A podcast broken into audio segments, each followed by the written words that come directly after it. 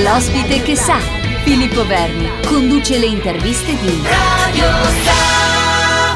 Buongiorno, bentrovati. Oggi siamo con l'ospite che sa, il classico appuntamento dedicato alle associazioni. C'è con noi una nostra carissima amica, lo possiamo dire, Elisa di Time for Life. Ciao Elisa. Ciao. Grazie per essere insieme a noi. Allora, ci devi un pochino raccontare innanzitutto quando nasce e che cos'è Time for Life? È una fondazione che nasce tanti anni fa, eh, circa otto anni fa, ehm, e occu- ha iniziato occupandosi dei bambini eh, vittime della guerra siriana, quindi eh, insieme a gruppi di volontari andavamo proprio materialmente in Siria a portare aiuti.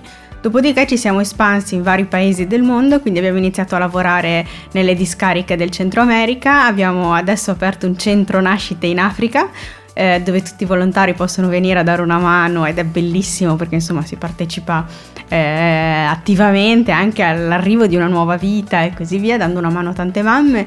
Eh, in Romania in orfanotrofi, in Nepal, quindi le possibilità insomma sono tante. Anche perché eh, insomma quei posti lì lo sappiamo, la sanità ogni tanto vacilla un pochino, quindi eh, immagino i visi di queste mamme quando insomma arrivate voi, questo senso di tranquillità che possono, che possono avere. Ma certamente, sia i progetti sono stabili sul posto, però insomma quando arrivano il gruppo dei volontari, perché ogni mese parte una missione, per loro è ancora di più motivo di serenità perché comunque si portano tantissime cose dall'Italia che possono essere insomma dai prodotti alimentari all'abbigliamento e quindi per loro è un motivo di respiro, è un momento di, eh, di gioia anche perché si riceve qualcosa che noi magari siamo abituati a dare per scontato ma per loro una maglietta in più non è la cinquantesima dell'armadio magari come può essere per noi. In quanti siete? Ma siamo veramente in tanti perché partiamo in più di 100 persone ogni anno, siamo stati un po' fermati dal Covid durante l'anno pregresso perché ovviamente non si poteva volare e così via, però ogni mese parte una squadra che va dagli 8 ai 10 volontari e chiunque può aggregarsi. Ben ritrovati, siamo con l'ospite che sa, Elisa di Time for Life, questa associazione importantissima. È vero, sono tutte importanti le associazioni, però questo qui è un gruppo Fantastico, allora tu mi hai detto che sei pronta a partire, la destinazione è? Benin, venerdì mattina partiamo con otto volontarie che sono, hanno voglia di, di, vedere qualche bambino nascere, hanno voglia di aiutare delle mamme che arriveranno al nostro centro portando bambini malati, a volte denutriti. Ed è un'esperienza che ogni volontario fa non per gli altri ma per se stesso per eh, dedicare una settimana alle altre persone, ma soprattutto per tornare a casa rivalutando tutto quello che si ha e tutto quello che diamo per scontato e portando questo messaggio ai propri figli. Ogni tanto fa bene, insomma, rendersi conto anche che eh, noi abbiamo veramente tutto e siamo semplicemente nati in una parte fortunata del mondo. A volte abbiamo anche troppo. Esatto, e Vero, non certo eh, per meriti. Eh, certo, brava, hai ragione.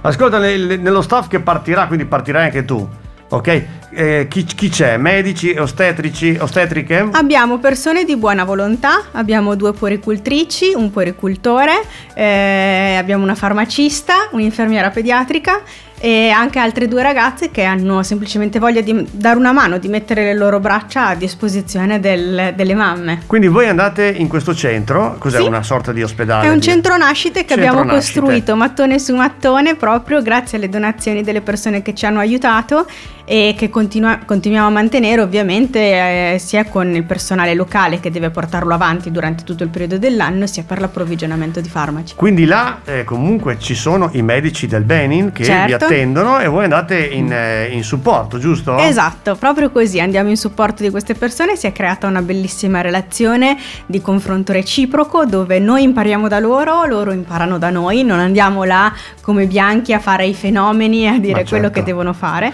ma c'è uno scambio che arricchisce tutti eh, in maniera molto positiva. Ha messo molto in difficoltà il vostro lavoro l'emergenza Covid oppure siete riusciti lo stesso a fare qualcosa? È stato molto difficile perché all'inizio ovviamente hanno sospeso tutti i voli, certo. quindi non si poteva nella maniera più assoluta volare. E anche adesso all'arrivo ci fanno comunque il tampone di controllo indipendentemente che uno sia vaccinato o meno abbia già avuto il Covid, quindi ognuno rischia di doversi fare una quarantena là per ora, però speriamo che nel più breve tempo possibile insomma questa cosa venga meno. Siamo sempre all'ospite che sa con Elisa di Time for Life. Elisa, eh, vi siete mai trovati diciamo così, in difficoltà oppure comunque vi siete mai spaventati di una situazione che poteva mm. essere un po' po' pesante. Assolutamente sì, purtroppo sono all'ordine del giorno nelle missioni.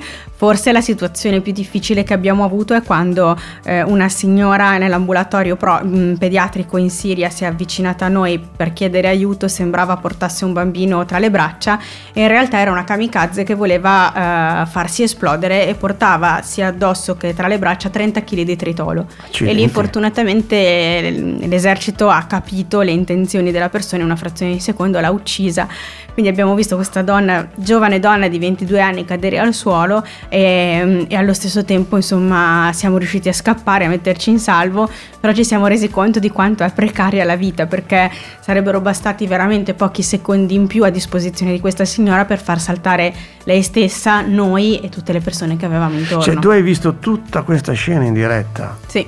Cioè, quindi questa, questi qui sono quei, quei, quei frangenti di vita che rimarranno memorizzati sempre, secondo me. Non si è abituati a vedere queste cose. No, noi non siamo abituati a vedere queste cose, però penso che possa far bene nel lungo termine sapere che la vita comunque è qualcosa di estremamente precario, che dobbiamo tenerla stretta, godere di ogni singolo minuto che abbiamo, in cui siamo in salute, in cui abbiamo il frigorifero pieno, in cui abbiamo un tetto sopra la testa, eh, in cui abbiamo anche un sistema sanitario che cura tutti, ricchi, certo, poveri. Certo. Eh, a disposizione abbiamo pronto soccorso 24 24 ore su 24, farmacie, e non è scontato. Ti faccio una domanda che magari è poco inerente a quello che fai, ma è una domanda così, ma si potrà sistemare questa faccenda della Siria secondo te oppure sarà una cosa eterna? Purtroppo sono tantissimi anni eh, che va avanti e io spero ovviamente che si possa sistemare ma non vedo una possibile soluzione diciamo nel breve termine. Purtroppo ah. intere famiglie continuano a causa dei bombardamenti a perdere tutto all'improvviso. Adesso tornerete in Siria?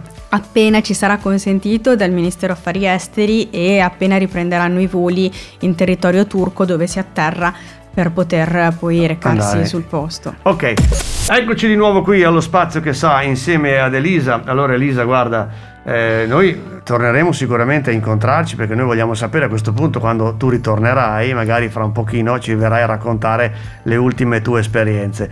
Volevo chiederti, e lo, lo faccio fare a te, eh, diciamo così, fare un appello a sostenere Time for Life perché c'è bisogno, oltre al 5 per 1000, ci sono altre altre maniere quindi eventualmente anche per chi si vuole avvicinare un pochino al vostro, al vostro lavoro di volontariato. Certo, si può scrivere a info chiocciola timeforlife.it scritto con il 4 in mezzo, time 4 life eh, per partire con noi, eh, si può adottare un bambino a distanza, inoltre raccogliamo alimenti, prodotti per l'igiene personale, lenzuola, asciugamani per i centri nascita, per gli ospedali e anche vestiti che naturalmente devono essere eh, non nuovi ma quantomeno integri e in buone condizioni in via Crespellani 40 a Modena. Ecco, avete capito, quindi invece magari delle volte di disfarvi così che non sapete neanche dove andrà a finire la vostra roba, magari per i bambini delle volte una tutina, un qualcosa viene usato soltanto pochi mesi e poi magari ancora nuovo.